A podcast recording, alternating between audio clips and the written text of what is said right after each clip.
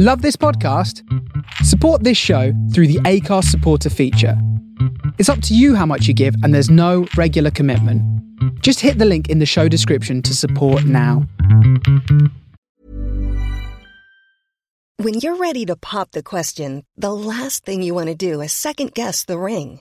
At Bluenile.com, you can design a one of a kind ring with the ease and convenience of shopping online. Choose your diamond and setting. When you find the one, you'll get it delivered right to your door. Go to Bluenile.com and use promo code LISTEN to get $50 off your purchase of $500 or more. That's code LISTEN at Bluenile.com for $50 off your purchase.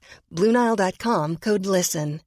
I'm Sandra, and I'm just the professional your small business was looking for. But you didn't hire me because you didn't use LinkedIn jobs. LinkedIn has professionals you can't find anywhere else, including those who aren't actively looking for a new job but might be open to the perfect role, like me. In a given month, over 70% of LinkedIn users don't visit other leading job sites. So if you're not looking on LinkedIn, you'll miss out on great candidates like Sandra. Start hiring professionals like a professional. Post your free job on linkedin.com/people today. Millions of people have lost weight with personalized plans from Noom, like Evan, who can't stand salads and still lost 50 pounds. Salads, generally, for most people, are the easy button, right? For me, that wasn't an option. I never really was a salad guy. That's just not who I am. But Noom worked for me. Get your personalized plan today at Noom.com. Real Noom user compensated to provide their story. In four weeks, the typical Noom user can expect to lose one to two pounds per week. Individual results may vary. Hello, and welcome back to Thistle Scottish Rugby Podcast. Another breakfast show coming at you. I am David, and to my left, there's Matt. How are you, bud? Good mate, we a bit tired, but a nice wee Easter break, feeling a bit refreshed, so keen to get going. Ready to get excited about Edinburgh, Glasgow, and there's Alan. You're looking very, very excited this morning. Really? Yeah, a little bit. I mean, I don't feel excited. It's, uh, but no, nice Easter break. Sort of getting back into the swing of things. Good to have the good to have the boys back together. yeah, it is. It's nice, nice to all be back together. We've been a little bit patchy over the last few weeks. We have, haven't we? It's felt inconsistent. but, Yeah. we're, but we're back for the big one. I've also 80 reali- realised that I'm away on a holiday in a week and a half. Sort of like really in like the midst of like playoff Oh, territory. Oh, good. Well, we'll Oh, deal well. with that when we'll have to draft in a, a substitute. So if anyone wants to come on the pod and replace Alan, please let us know. You have to be extremely negative and nasally. Yeah. that's the uh, only Bad, two. ti- qual- bad timekeeping as well. That's a Yeah. must. Can't name anything. Yeah, and have a problem with names. Yeah. yeah. so if you fit that criteria, please send us an email, the thistlerugby at gmail.com, or get onto Twitter um, at Thistle Rugby Pod, or you can slide into DMs on Insta, Thistle understroke rugby understroke pod. That's how you can get in touch with us. Hope you just get like a bunch of emails with loads of grammatical errors. Or just voice messages with like real nasally voices coming through. I would actually love it if people send us like audio auditions Yeah, to addi- replace auditions. Alan. What a great competition. I'm loving that. Um, cool. So we're going to rattle through some of the news that's been going on in the last 10 days that uh, we might have missed. Um, and then we've had a great chat with um, Big Ben Toolis ahead of the 1872 Cup. And then we're going to get into all the various permutations of can Edinburgh get to the playoffs, can they get to the Champions Cup, and what they need to do. So that is all coming up later. So why don't we start with the continuing news that Aaron Cruden, um, All Black World Cup winning fly half, may be on his way to Scotstoun. Doesn't seem to be going away. Um, I was trying to get some stuff out of Glasgow last night. Everyone extremely tight-lipped over it. Um, yeah, I suppose the injury to Damian McKenzie in Super Rugby and the chance that Cruden could go down back down to the Chiefs has sort of put a bit of a the cat amongst the pigeons, hasn't it? Chiefs have poured pretty cold water over that, though. Yeah. Which doesn't really mean anything, but they've basically ultimately been like, no, we're not getting Cruden back. Yeah, Because they'd have to effectively like buy him out of his Montpellier contract, Yeah. and then which would nay be cheap. yeah, exactly, and then sort of expect him to just play a few games and then maybe go into the New Zealand squad. It's just not going to happen, I don't think. I also think they've got Josh Ioane, and there's also Jordie Barrett in the squad who probably can, Yeah. if really necessary. And then you've just got Rich Mo'unga and Beauden, Beauden Barrett starting at 10, so Yes, I don't actually think there's as much of a necessity. And if Cruden was like ripping up Europe, then maybe. Yeah, But it's not which- even like Cruden's like the best ten in Europe at the moment. Yeah, no, and I was I was like slightly encouraged by the news because I kind of think I'm not 100 percent sold on this signing. Because I thought it'd be a good thing maybe if Yeah. you know the option just wasn't on the table for Glasgow. But it's something that doesn't go away, so it seems as if There's they definitely may some, I well mean, sign him. There's definitely some truth to the fact that they're speaking to him and trying to get him along. So it'll Do you think come the presence numbers, of Do you think the presence of Rennie, you know, means that he will be willing to take a bit of a cut price deal? Yeah, I think absolutely. They've obviously got a very strong relationship. Mm. yeah. Um, Whether it means he will be prepared to do shifts for Malcolm Group, I don't know. But that's the other condition of a Glasgow Warriors yeah, that's contract. that's true. will he work? Will he work Sundays? Yeah. That's difficult to say, but um, we will keep an eye on the Aaron Cruden story, um, whether he's going to be joining Scotstoun. is it how many? Because Glasgow announced how many new signings was going to be, didn't they? Six. and I don't know how many have already come out, or how many ah, is like That's- that's the academy thing. Players. Well, Lee Jones was announced yesterday. This is like what they did last year. They were like, It can't 10 just be si- contracts, ten though. signings, and it was all just here's an academy player. yeah, And they might include Kyle Steyn in that as well as the ultimate fudge. yeah, yeah, yeah. Um, because you know everyone is still waiting for that that big, Yeah. like marquee forward signing, like Lood de Jager. We were talking about Lou. Diego joining Glasgow like three weeks ago. How I good know would he's that going be? sail. I know. Uh, Lud's gone, but there's others out Sta- there. Stamen, Steinman, or Yeah, Steinman, he's got yeah. S- Steinman. That would be whatever. good. is he still on the? He's still on the stocks. Um, it's coming. I can feel it coming. I really hope so. Well, something that could affect it is some big, juicy um, private equity money from uh, CVC partners who've just bought 30% in the English Premiership. News, I think it was to the tail end of last week that they were looking at taking a third. Um, a third of Pro 14 for around about 120 million, I think. Yep, that's right. um, with them coming in and looking to, I think the main thing that they were trying to do was trying to sell the TV rights for the Premiership and the Pro 14 as one package and create a grand final um, between the best team in Pro 14 and the best team in the Premiership. What do you make of it, lads? I, I mean, I have to admit that I, I think probably every employee at CVC is smarter than me. So I imagine they have a good idea of why they're doing this, but I generally cannot grasp um, the rationale behind it or where you're going to deliver those sort of private equity profits from. Yeah. Because I actually don't, I actually think, I don't think the crossover between people who watch Pro 14 and the Premiership is that big. That's No, probably a I, very I, good I think point, the yeah. overlap's small, and I think that you know, just from the Twitter reaction, very small sample, people would would be pissed off at having to pay for both.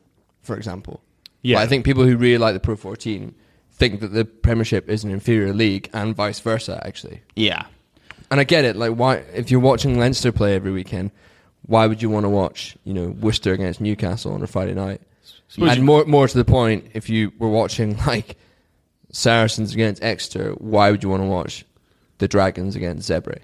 But I was also thinking about this sort of grand crossover final, and I honestly just don't think people would care.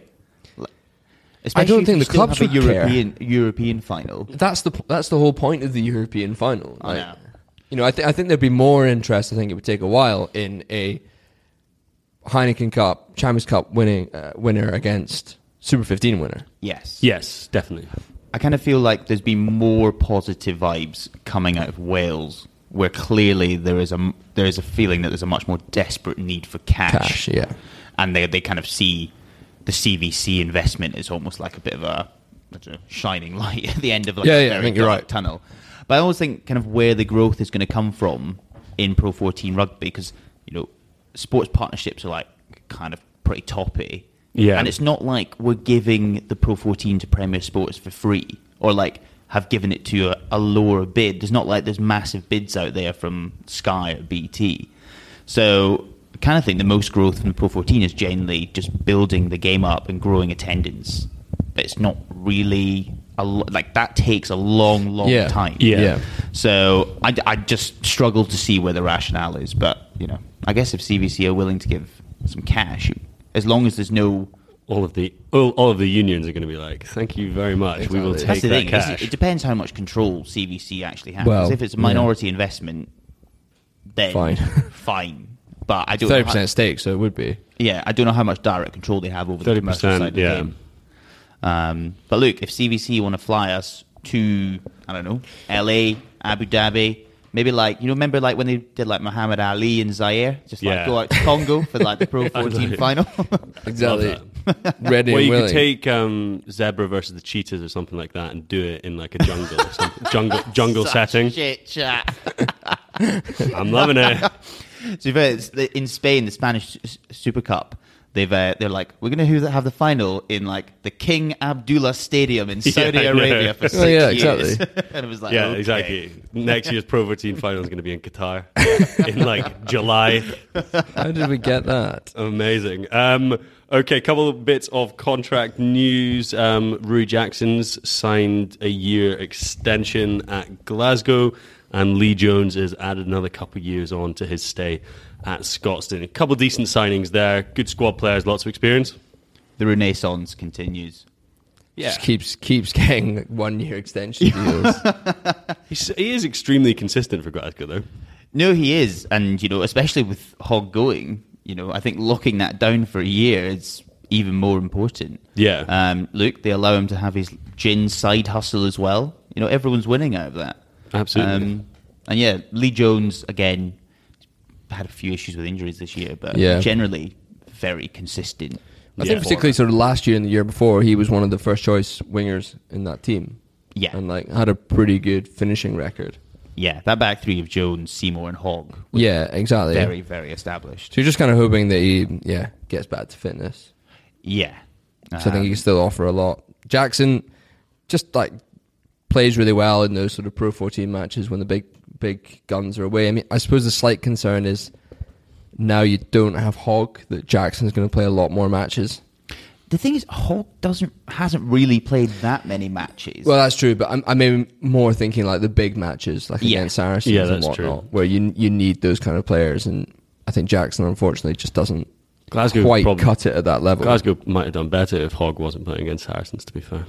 He's punting the ball out on the full the whole time. Sure, I think it would have done better if the whole back three hadn't been playing. Yeah, exactly, yeah. yeah, exactly. Um, I wonder if Seymour might get more game time at 15 next year. I guess it depends on what signings they bring in, or whether they get included and see Adam Hastings as 15. Adam Because I'm That'd be really bad. Adam For, that'd be is really right. bad for Scotland, though. Wouldn't I it? still don't. Yeah. I, there's part of me that thinks Adam Hastings could almost be a better 15 than a 10. He Yeah. good when he played there off the bench for Scotland. Yeah, against uh, Wales. Yeah. Um, and he's And almost there's like her- a his bit- heritage. you know, Finn's radical, but Hastings is almost like a bit too radical to play 10. like, Finn can at least, like, you know, Occasionally re- rein it in. occasionally rein it in. Hastings just don't give a fuck. He's too, he's too much of the young millennial. That is very true. Um, speaking of young millennials, Jamie Hodgson signed a new partnership deal with Watsonians and Edinburgh Rugby. He's had actually probably a little bit more game time than you might have expected this year for Edinburgh front half of the season when there was a lot of injuries, and he's he's looked decent. Yeah, I think so because I think he's always been a sort of elite development player, and then probably Cockerill came along and was a bit of a fresh set of eyes and liked what he saw, uh, and has brought him in for a few of those matches, and he's done pretty well. I think it's interesting to see that partnership deal and just Yeah. the, the read across it has for the Super Six, um, and how many guys, are, you know, because I think they said before there won't be any pros playing.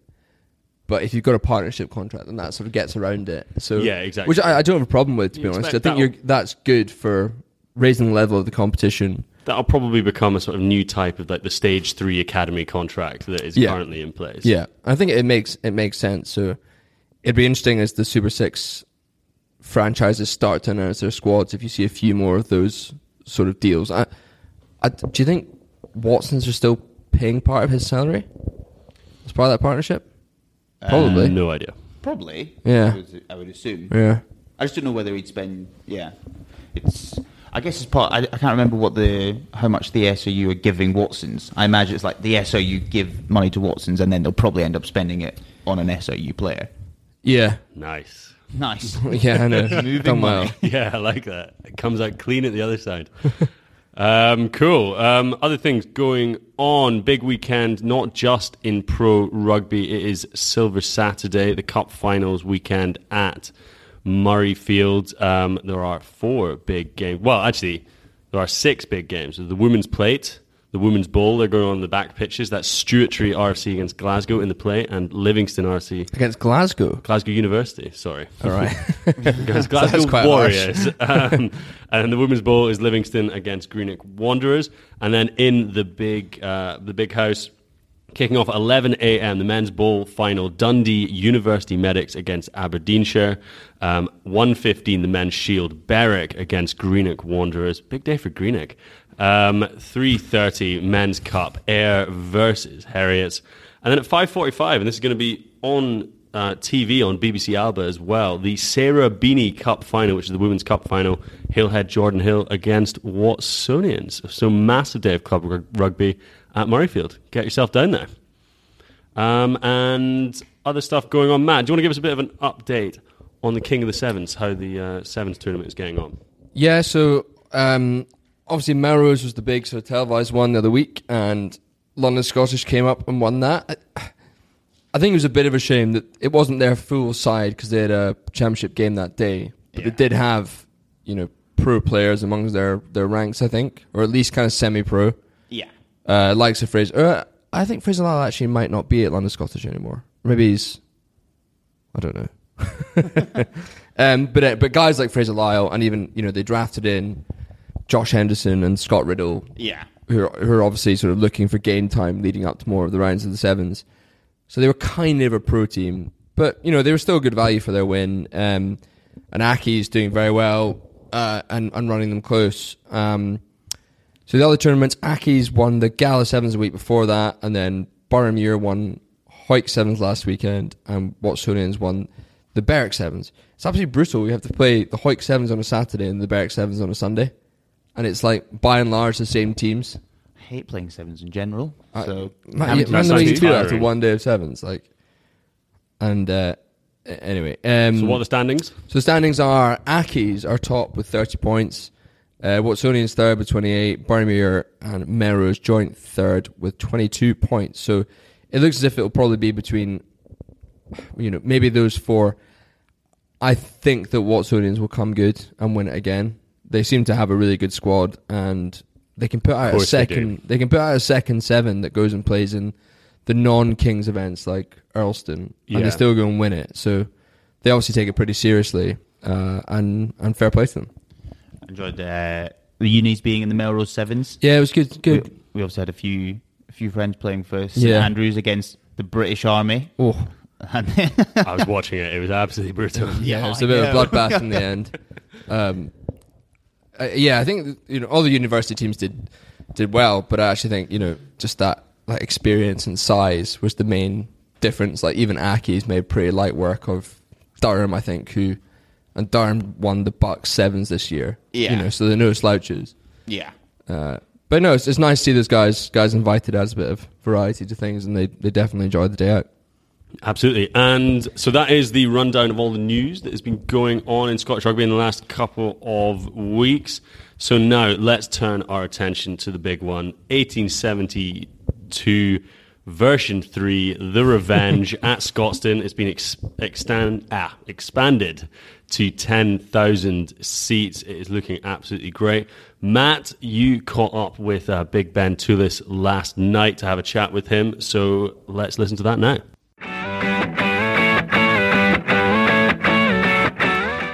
So delighted to be joined on the line by Ben Toolis. Ben, how are you? Uh, not too bad, thanks. Yourself? Yeah, all good here. Uh, thanks so much for taking the time to speak with us. Um, so, how, how was your Easter break? Were you were you in training, or did um, did Cockers give you some, some time off? Uh, we we managed to get a few days off. Um, yes, we just had. What, well, we got the weekend off. Um, we were in the back end of last week as well, just preparing for um, the, the game on Saturday. And it was it was am I right in saying it was your sort of end of season bash on on Saturday? What's that? Sorry. It, it was your end of season party on Saturday. Is that right?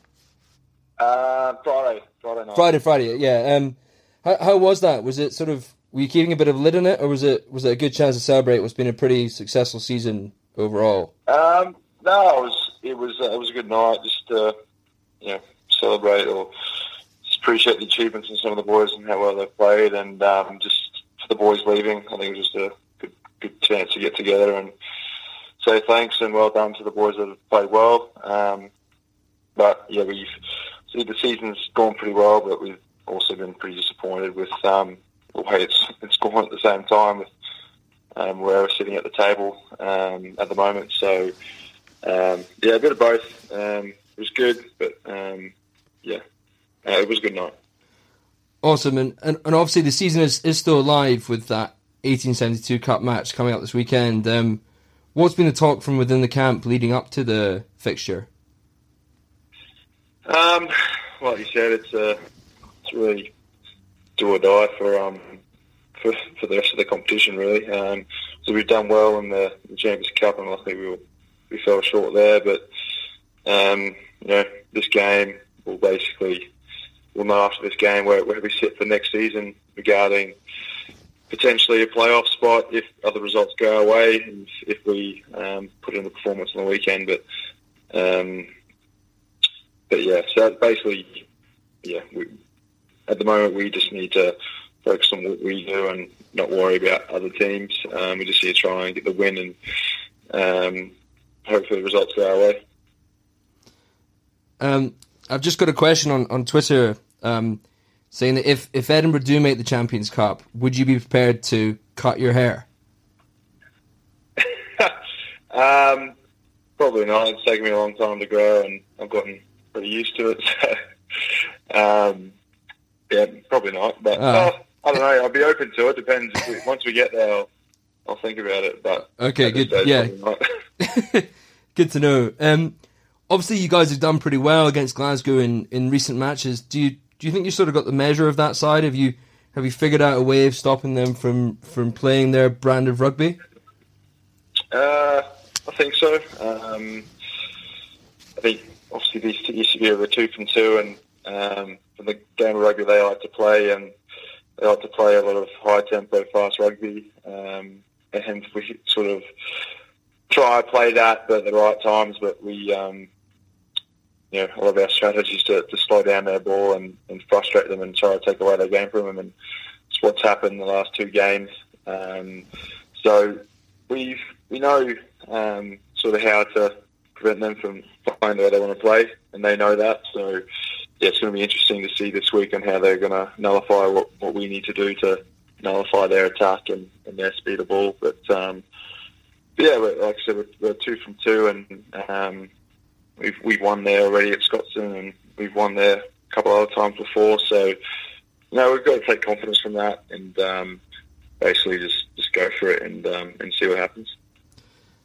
And obviously, you guys are playing last, I think, out of all the other fixtures, so you'll know what you need by that point. Do you think that impacts the way you guys will approach the match, or is it just sort of focusing on the 80 minutes without all those other distractions? Um, yeah, we'll, we'll we'll know what we need to do, or um, either way, we, we could be in a position where we need to get a win with a bonus point, or even just get the win to, um, you know, either get the playoff spot or a um, European qualifying spot. But either way, even if the, res- the results don't go our way, I think we're just going to try and um, go out there, and if, if we know that either way we, we can't make it or we're in the worst position, we're still going to go out there with the performance we want. Still want to finish on a high and um, just take some confidence from from the game and confidence at the end of the season, and try and um, build that on to, to next season if, if we don't have any more games left. For sure. Um, now, you, your your path to professional rugby in Scotland has been a slightly you know unusual one. For for those who aren't familiar, can you maybe outline the journey that you've you've been on? Um, yeah, okay, so I came here in 2013, um, sort of towards the start of the season, but I was um, actually playing, I was playing volleyball for a while and in Australia until I was about 19, 20, and I quit to, to play rugby again. Um, I was playing for a bit, playing just sort of club rugby over there, and then um, Scott Johnson um, got a hold of me and my brother and uh, gave us an opportunity to come over here and um, yeah, sort of yeah, we managed to come over here. Um, a lot of my family, my mum's Scottish, and uh, through my, my grandparents are Scottish as well, and I've got um, strong heritage over here. So um, yeah, took the opportunity. Thought it'd be a good one, and basically the rest is history. Um, sort of just went from there, and um, it's turned out pretty well so far. Yeah, definitely. I mean, that was going to be my next question. Did you did you ever expect, you know, upon arriving in Scotland, that you'd, you know, get over 100 Edinburgh caps and become, you know, an international regular? Um, no, not at all. I um, signed a two-year deal. I, I didn't really know what to, you know, can't really look past it, those two years. And um, to be honest, I thought I might just do the two years and maybe move on to something else. But, um, you know, it's, it worked out really well. And um, Scotland Rugby have been really good to me. And, um, you know, so, yeah, never did I think when I was started out, when I first got here, I'd get 100 caps. Because it was um, pretty difficult to get the floor at the time. Um, yeah, and I never never thought about playing for Scotland at the time. I just wanted to just to play club rugby and sort of see where it took me. Um, yeah, if, if someone told me I would be in this position I am now when I first got here, and um, would be yeah really happy. So yeah, it's, it's worked out um, pretty well, I'm enjoying enjoying my rugby here. Good stuff. And am I, am I right in saying that you've you've now beaten Australia twice in a Scottish shirt? Yeah. And you know, did, did you get any? Was that a bit of a strange feeling, and or did you get any stick from any sort of old friends down under? Um, no, I guess it was weird from a point of view that never thought um, that potentially would happen. But you know, I was especially excited to to get the opportunity to start against Australia and Sydney when we beat them there, and um, yeah, I think that's to this day. I am not sure if anything will beat that. To be honest, um, obviously the England game was quite special, but um, growing up in Australia, um, it, it, was it was a weird in a way. But at the same time, when I was playing for Scotland, I knew I'd, I was happy with the decision I made to, to play for Scotland. Um, most of my heritage is Scottish, and it's where I'm from, basically, uh, with my family. So, um, yeah, that was really special, and to, to do it again at Murrayfield and um, to beat them quite convincingly was um, just the icing on the cake, really. So two from two, couldn't really ask for a better story, really. Did any of the uh, the Aussie boys on the pitch give you any any chat, any digs? Um, oh, a few boys. I used, to, I used to play with um, some of the boys um, back there at club rugby, you know, Sam McRevy and Sean McMahon. Um, so I played both of them, yeah, at Murrayfield, and um, when they were over here, and I don't think they played the the game um, down in Sydney. But um, yeah, got a bit of chat from them, but um, it was all it was all fun and games, and it was uh, yeah caught up with them after the game, which was nice. Yeah, it's awesome. Hopefully, it wasn't wasn't too too much stick. Um, I, I think wasn't. yeah, one of the uh, one of the questions we always ask our guests is uh, who's been your worst roommate in your time at Scottish Rugby. We we've heard that Blair Kinghorn's a pretty weird character, for instance. um, yeah, he's a weird bloke, but um, I think he's weird in a good way. He's he's, um, he's good comedy, and um, I I'd never actually roomed with Blair, I don't think, but to be honest, I probably find him quite funny. Um, he's a funny guy, and yeah, he, he's weird in the right amount, um, which is which makes it makes, it quite good. But um, worst roommate, to be honest, I probably have to go with Grant Gilchrist. He's a he's a really good boy. Get on with him really well, but I think most people would agree with me. He's snoring, and some of the noises he makes is just uh, ridiculous. I don't know how he does it. And uh, but other than that, he's he's good. But sometimes it's hard to get a, a good night's sleep with him. Well, hopefully, we'll get Grant on at some point to hear his side of the story as well. Yeah, well, I think I think he might get his own room at the moment because I think boys refuse to, to room with him. That's that bad, Christ. no, but he, he is good. He's a good boy to have. He's always he's full of chat, and um, from that point of view, but from a sleeping point of view and noise point of view, um, yeah, it's quite an experience. Yeah, I can imagine. Um, well, Ben, thanks so much for that. Really appreciate your time, uh, and good luck for Saturday. And hopefully, Edinburgh are in those players come Saturday night, and you've got a few more games to play this season. Perfect. Thanks, mate. Appreciate that. Cheers.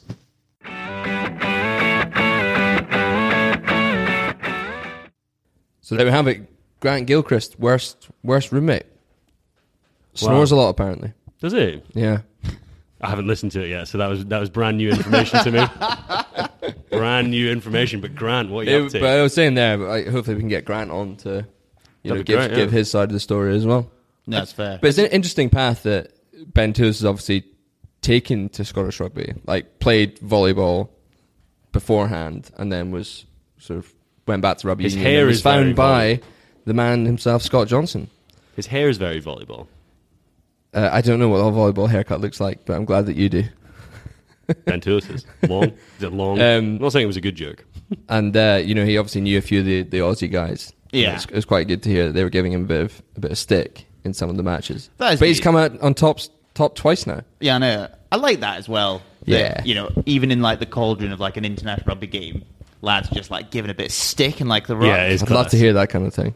Um, but yeah, Scott Johnson, just another. Exactly, just Notch a, a in his visionary. belt. A visionary. You know, he took a punt, and there it is, 101 caps for Edinburgh and, Scot- and 15 Yeah. for Scotland later. Since, since we're talking about Scott Johnson, did you see the comments he made yesterday on, you know, our players will be picked exclusively Yeah. on form? Yeah, It's just like, remember when you literally just put John Barclay out to out to the sort of And shadows for like isn't three and years? Richie 'cause you Gray didn't for like a bit, him? And Yeah. Kelly Brown. Exactly. Like, what? I did. There was that article on the BBC, and there was a good quote that he took that actually. I knew it down. He's like, "Everyone wants to be liked, but I'm just not in the job of being liked. I'm not a politician." and you know well, what? I think he's he probably did want to be liked. Then everyone was like, "We really hate you," and he was like, "Well, I'm not here to be liked." So I know. Yeah, it's a win-win that argument. yeah, isn't exactly. it? Yeah, there's There no is- way of proving it. other there way- is other part way. of me that well as well as like you know the SRU isn't a corporate business. There is slightly kind of like a, pu- a public body nature to it, and there probably has been a bit of a, a comms like issue with Scott Johnson. Yes. just no one's been able to a communicate what he does, and b he's just like he's just kind of gone silent for the last like few years. Yeah, I, I know. think I think it was because he, he rubbed so many people out the wrong way when he was It's that time of the year. Your vacation is coming up.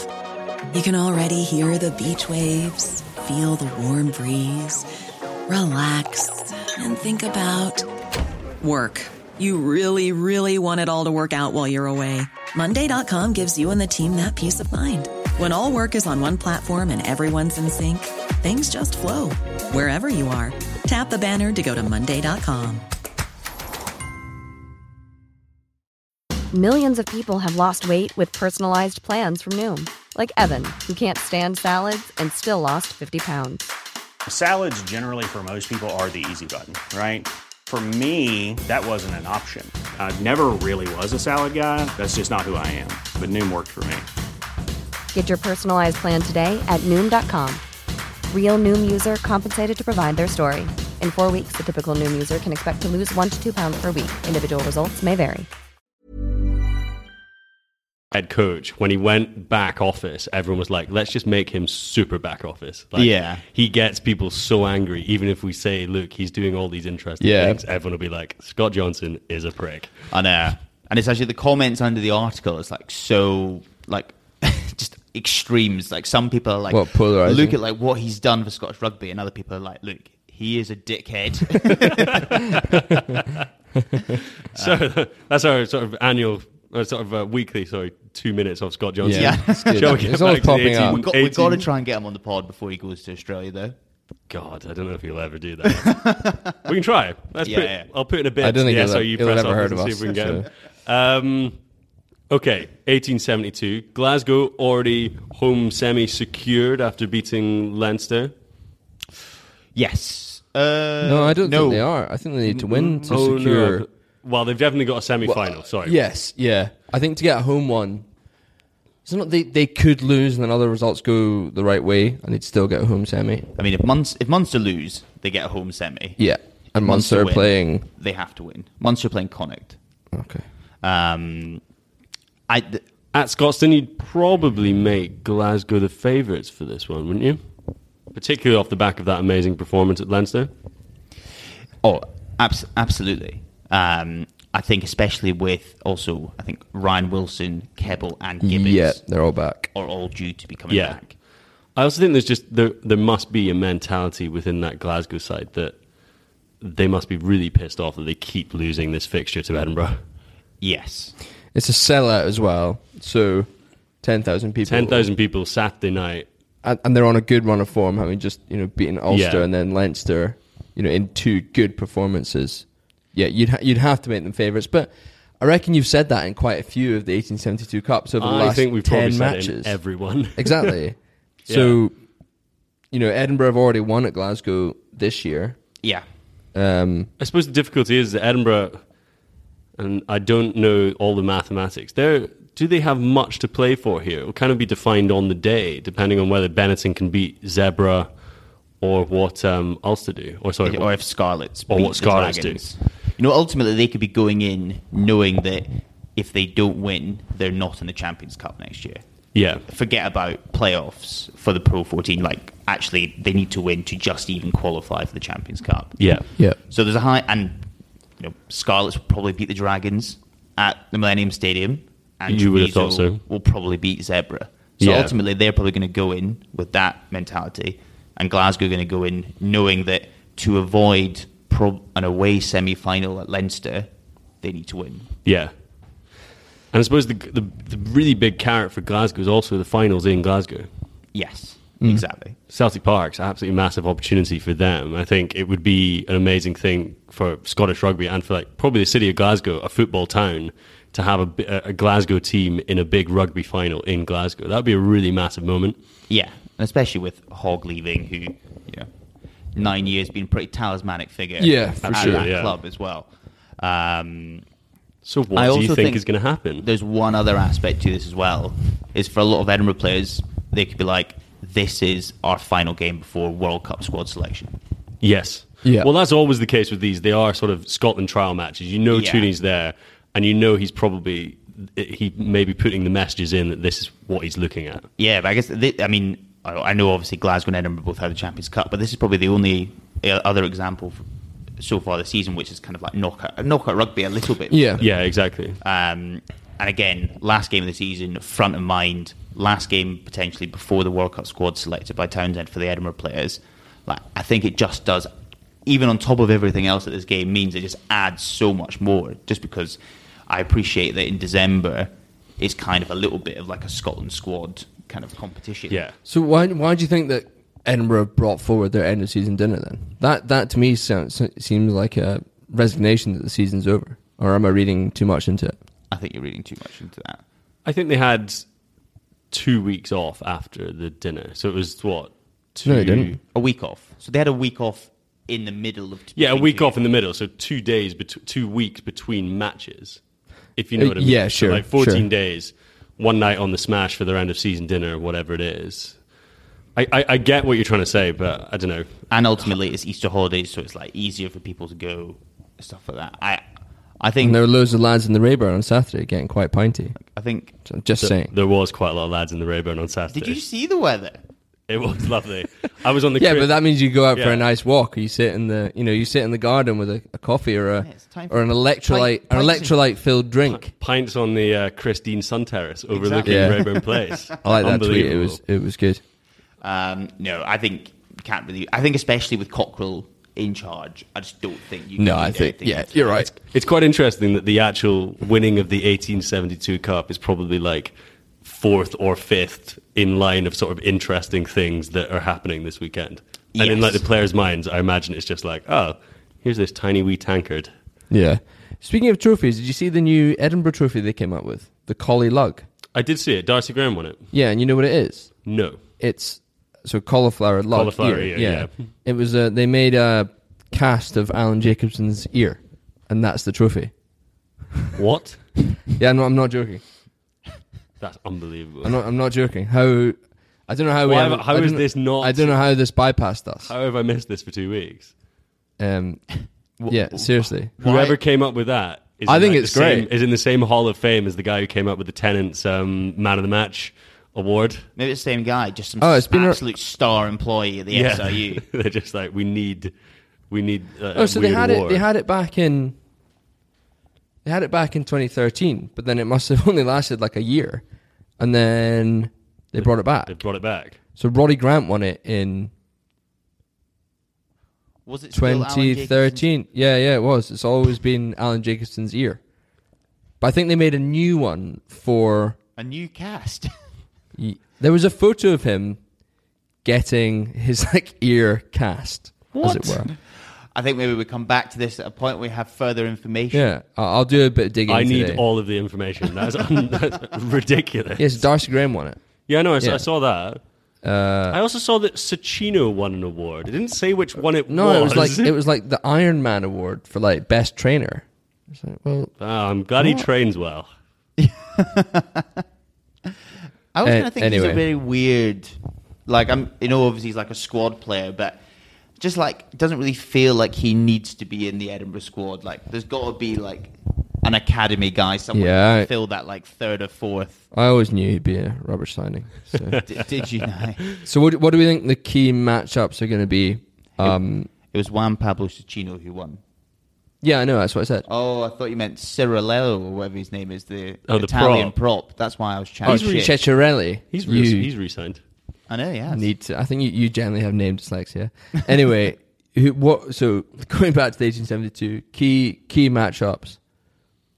I think Jonny Gray against you know those two Edinburgh second rows of probably Yeah. Gilchrist and Toolis is going to be really interesting considering like Jonny Gray has been unbelievable in the last two weeks. I think it is. It is looking at that for your starting second row partnership. I mean, those three all being equal are all going to go to Japan, but I think you're talking about your starting two. Yeah. and particularly with they will all have seen Richie Gray's form and coming back to fitness in the European Cup and stuff like that, knowing that. Oh, did you see the yellow card he gave away? Yes, it was really stupid. So stupid. stupid. Um, but I actually didn't think he played very well, but well, Anyway. you know, let me make my point before Okay. before pissing all over it.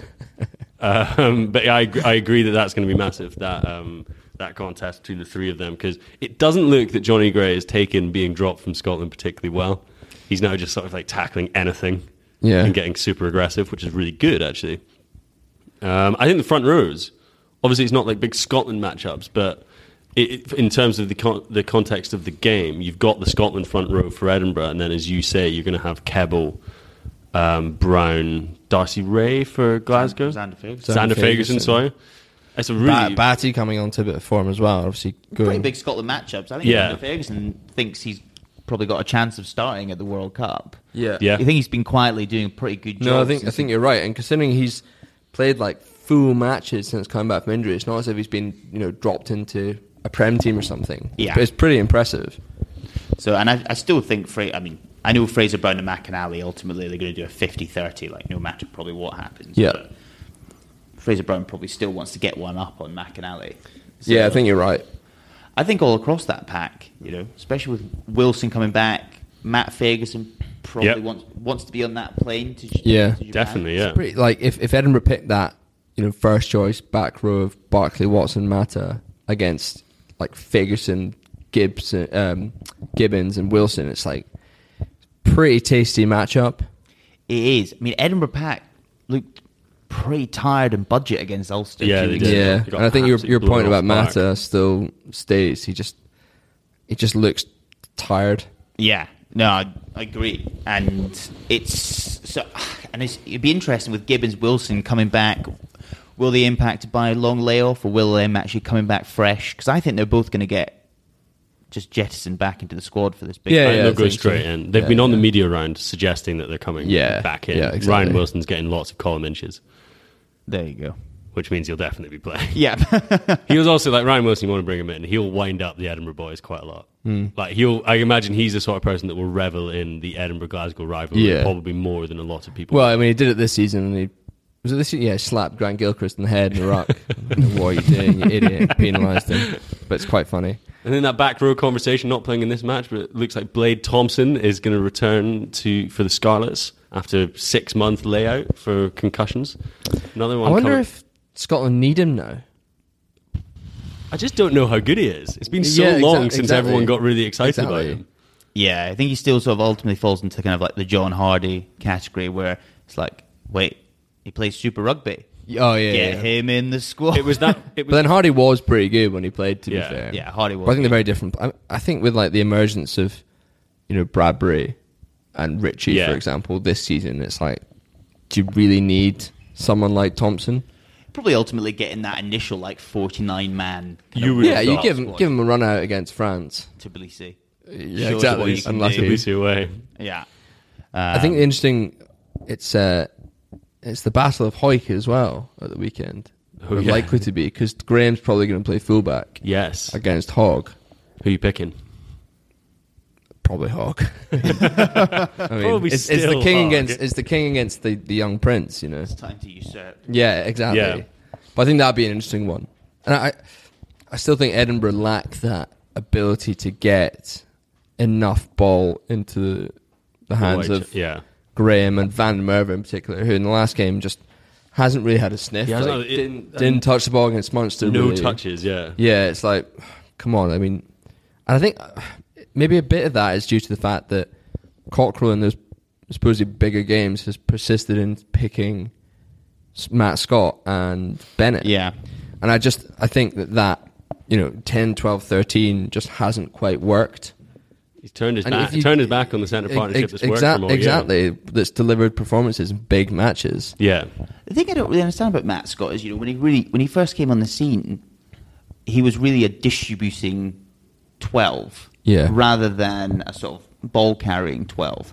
And I think kind of those early days of Edinburgh was probably when he had his best form. Well, he started off as a 10, really. Yeah, but he seems to like he really does just truck it up so much. Yeah. Mate, he's, he's 110 kilograms now. He's Jesus Christ. absolutely massive. Oh God, he's one kg heavier than me. No. But yeah, I, I agree that I think that the the balance isn't quite there. yeah, And I think in on paper you'd probably be like, yeah, Jaco, Scott, and Bennett would actually work. yeah, You know, you'd be like, right, you've got a ball playing ten and twelve, you've got a thirteen who's got an outside break and is a runner. yeah. Um, but for whatever reason, I, st- I still I'm still not. I think Jaco's not the long term answer at ten. It's just No. frustrating. He's not really Has glimpses nailed that down. Yeah. There's always, especially kind of around winter time where he was coming off the bench and he was really hitting the Yeah. line Yeah. hard. It, I really thought he was going to be that long term sort of Hmm. ten. Um, just the issue is there's no one. There's no one in the even the younger age groups who looks like they're going to step up. That- Particularly is a on the problem, Edinburgh yeah. side of the academy and everything. which Yeah. is a bit of worry. Bennett probably not kind of hitting, been hitting form. Not that hitting the form he's we had. wanted. No. No, unfortunately not. Um, again, someone who probably you know, was starting 13 at the 2015 World Cup. Yeah. Yeah. will be wanting to get on that plane to Japan. I don't think he will though. There's No. too much competition. It's Like Hugh yeah. Jones probably got 13 sewn up. Emergence of Sam Johnson who can play both as well. Yeah. Huw Jones just does what he wants. So he was at a little spa day yesterday. He just he only turns up for international. Such, such a rugby superstar. Oh, Like, he doesn't does- care. he does not care at all. Signs a two-year deal, goes to Barbados, hits spa day, and then he's in the World Cup squad. Yeah. like, do you want to play this big match? It's like, "Oh, yeah. Is it on TV? Yeah. Yeah. Okay. Yeah, I'll give it a punt. Yeah. I think um, nine. Do you think Henry Pyrgos has got a chance of getting in that squad to Japan? I thought, you know, in, in that part of the season where Edinburgh were doing really well in Europe and, and doing okay in the league, that he was playing really well and he was like a nice Yeah, counterbalance nine option. Yeah. But in the last few games, he's been pretty terrible. yeah. I think at the moment it's surely going to be Laidlaw, Price, and probably George Horn as your three that go to Japan. was interesting. I remember back at the Autumn Internationals, we were sort of. I was definitely saying that I think Price was the third choice scrum He's half, really picked up. but he Yeah. is massively picked up. Just keeps shedding kilos. Been Yeah, nominated exactly. for Glasgow Player of the Year. Yeah, But so is George Horn. Yeah. Which kind of sums it up, I suppose. but he, he's looking really, really sharp. Yeah, Yeah. Um, obviously his break against Leinster, like uh, it was amazing. Yeah. and he was good ago. against. I don't think he had the best Six Nations, but I think by the end he was he was looking pretty pretty sharp. I still think Price has struggled to really stand up in a game that matters yeah, for Glasgow. I agree with that. um, In a game where control is more important than yes, but you're fast just not able to make those breaks. I suppose that said, I mean Leinster wasn't like completely harem scarum stuff. no. I got really Yeah. confused at the end of the Leinster game, and uh, you know how Leinster were, like camped on the line with like two minutes to go, and I thought uh, Glasgow were six points ahead when they were actually eight. So I was like losing my shit at the television. um, meant to be raining Saturday night in Glasgow. Oh, good. It's going to be another 1872 classic. Yeah, I know. Just because 1872 games are so good that they need a challenge to yeah, exactly. Yeah, to Yeah. continue that trend. Well, that um, that'll favour Edinburgh then. it's yeah, um, Well, that's the thing. is- slow and stodgy. Exactly. Although I guess with the the pitch, it kind of makes it s- there's slightly less. slightly of nullifies it. And also that Glasgow pack, you would say, is it should be able to match Edinburgh uh, with those big players coming back. Yeah, I wonder. Uh, in, would only position be interesting is who partners Jonny Gray in the second row. If it's pissing it down in rain, I reckon they'll go Rob Harley. Harley. Or Swinson. That's fair. Yeah, I think Scott Cummings doing been doing pretty He's well. been good. He's been good actually. Last- yeah, I, I I agree. Athlete, Yeah. really good athlete. I'm just thinking, where what what does it mean for Edinburgh if they they lose this weekend? No Champions Cup, no Pro 14 playoffs, and all we've talked about all year is how good Edinburgh have been. Yeah. and they're going to come out the other side with absolutely bugger all. Whereas Glasgow are probably could get to Pro 14 final, have topped their group by absolutely tons. Yeah. Are they sort of like yeah, what, what's It what's really sort gone of wrong? the narrative. Yeah, I don't. know, I know. I'm It's not to, very sort of convenient. Pick the bones through it. I don't really understand what sort of went wrong. They've lost really sort of critical games at moments where you thought, yeah, that's an easy five or four points for Edinburgh to go and get on a Friday night, and they've just sort of really switched off. And the, and the thing is, is, it's not like I initially thought it would be because they had a slightly harder group. Yeah. But actually, if they were in the other group, they would be fifth or sixth behind. They've got Yeah. less points than the Blues, Ospreys, and Connacht. Really? Yeah. Didn't know that. I guess it it's, is. It's just those matches like losing to the Kings away in just like an awful match. Losing Glasgow to, did that, to be fair. Well, yeah, they did, but they managed to recover. Like Yeah. losing to Zebre away, giving away a 17 0 lead against Cardiff. Like Yeah, those are all games where they, you know, that's another 15 points they probably should have got. There was the away game at Dragons. Did they lose that? Yeah. Good. Early They in lost- the season. Yeah. There was like, losing slight- losing to Dragons, like, and then and then just you know when the pressure was really on, that Ulster performance was so disappointing, and that was a t- Ulster side that Glasgow had torn apart. Really, Yeah, yeah. yeah, it's a funny one because you you'd still, but uh, maybe it just shows how far Edinburgh have come. Yeah. like if you if that had been Cockerill's first season, you'd be like, that's unbelievable. That's true. You know, European I guess they just they just still don't have that depth that Glasgow do. That they know that they've got players that will go out on a Friday night during Yeah. the Six Nations and put away Ospreys B. yeah, like quite comfortably. And Dave Rennie knows that, and he sort of I don't know if he works the squad in a better way than Cockerill rotating, or if he's just got more strength and depth. I think it's probably the latter. Because Yeah. when you scratch the surface, including injuries of the Edinburgh squad, and you haven't Yeah. to pick third and fourth, And I, I do think there is an element, there is an advantage granted by having Scotstoun as well. yeah, Like, you know, that you can get a decent crowd there on Friday night. The players feel confident and comfortable there. Whereas, you know, Edinburgh or Mar- uh, Murrayfield or Myreside on a Friday, it's like, I think it just takes away the edge from the whole contest. And it's just, it's just the kind of environment where players be off their game that 5% that means you, you lose to, you know, a Zebre, whoever. Not that they lost at home to those guys, but Well, we've gone a little bit. We've gone early on sort of predicting the downfall of Edinburgh. Sorry about that to bring in that negativity. Um, finish off with the little predictions, Yeah. lads. Alan, come on then. Friday night. Sorry, Saturday night at Scotstoun. What's going to happen? I know. I think I've probably said this for every Edinburgh Glasgow game we've ever previewed, but I do think Glasgow is going to have a bit too much for Edinburgh. So I'm going to go with a non-bonus point win for Glasgow, win by ten. Interesting, Matt.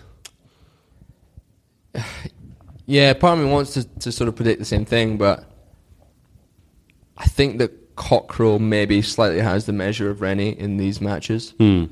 And Edinburgh have obviously beaten Glasgow a lot recently. They know how to play against them. If it's raining as well,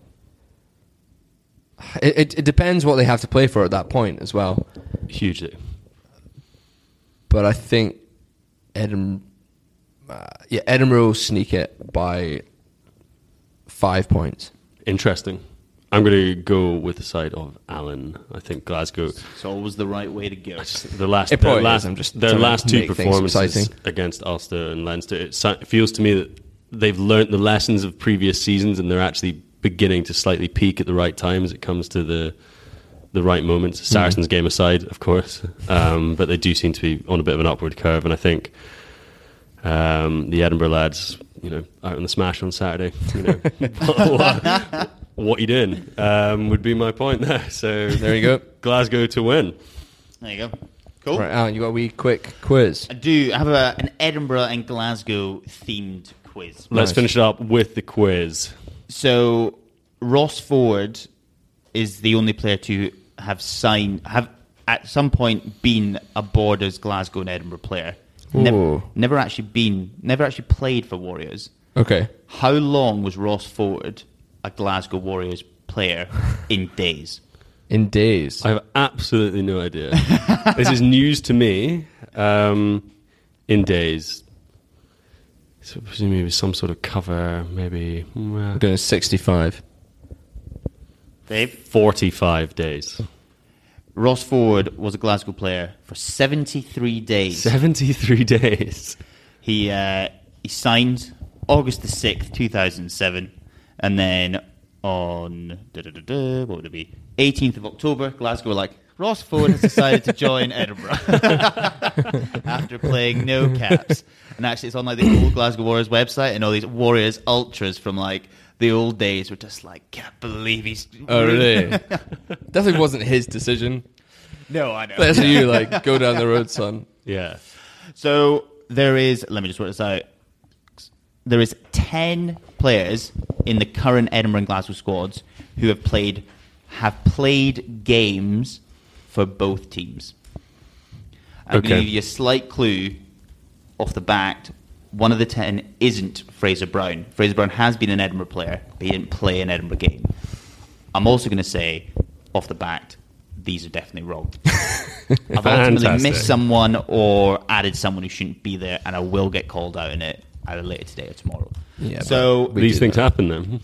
I've noted six Glasgow, pl- six Edinburgh players and four Glasgow players. So why don't we start with the Edinburgh players? Dave, we're going one. We'll just go one for one. Henry Pyrgos.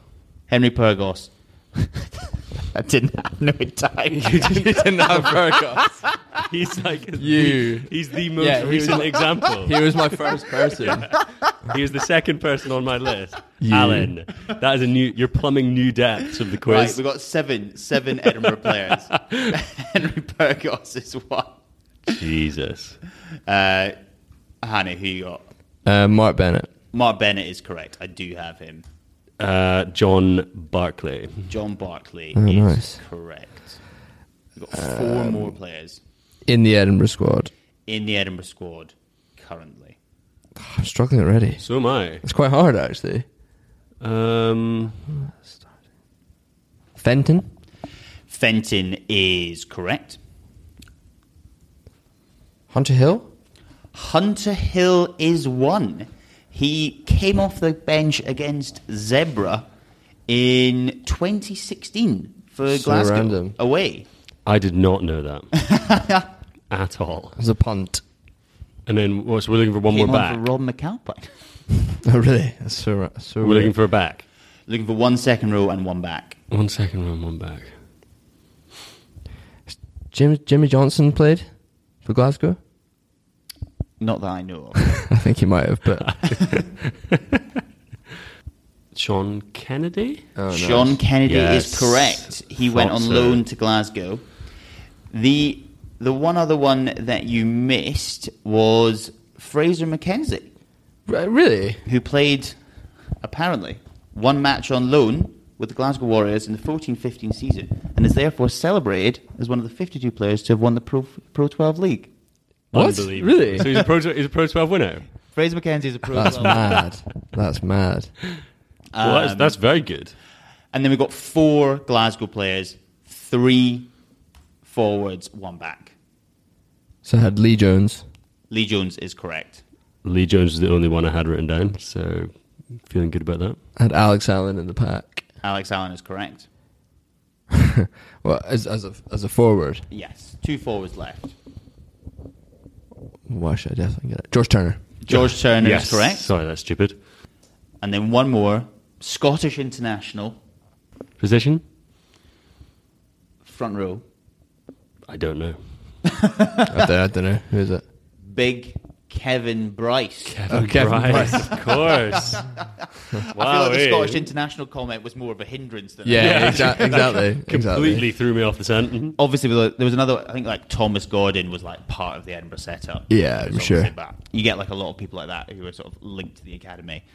But yeah, so eleven players played for both teams, and I'm sure Fraser McKenzie won the Pro, Pro 12. I'm going to give this an hour until Kevin Miller um, is on Yeah, with his spreadsheets telling us all of the people that have, have played for both teams. Like- so we've found 11. If you can find more, 11 in the current squads. let us know. in the current squads who have played a game for both teams. Yeah. Very good. There you go. Wow. I mean, ultimately, when you put when you put do the research on your phone at eleven forty five the night before a six thirty a.m. wake up for the You pod. get out Yeah. what you put in. Exactly.